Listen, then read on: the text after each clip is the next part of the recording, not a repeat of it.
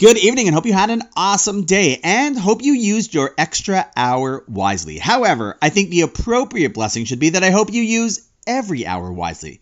That is really what the trick is. You know, over a year ago, we mentioned the great Zig Ziglar line, and today I think it's worth mentioning another one of his to review the one we already mentioned, as review is never a bad thing, or for those who never heard it. Zig Ziglar would say that people often complain that motivation just doesn't last.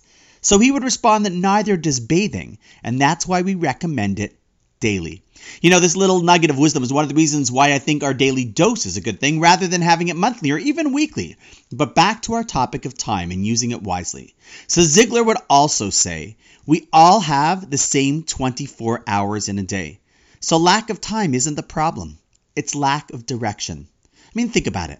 When you see people accomplish great things or others who get a lot done in a day, we often feel like they are using more time than we have, and we are in awe and wish we could do the same. But in reality, as we know, they have the same amount of time in their day, but are just using more of the exact same time that we all have with greater efficiency, intentionality, and purpose.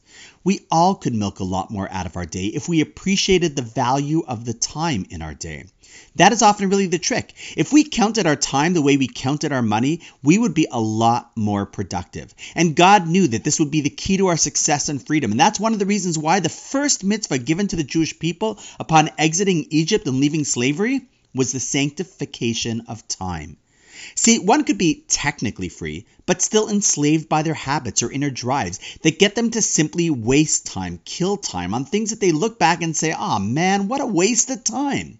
So much of what one might spend their time on leaves them feeling regretful because they could know it could have been spent better. It's actually one of the dangers, I think, of the internet and T V today. See, if it cost lots of money, we would possibly not spend much of our valuable money on it if we had to pay for it every hour, let alone alone every minute or second. But if it's free, well, then we can simply spend three, four, five or more hours on social media and technology. But chevra, it's not free at all.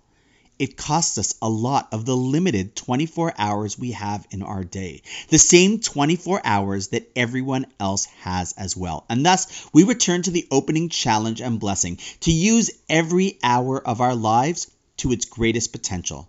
The question is, while we know it to be true, it's often hard to do it. Now, why is that?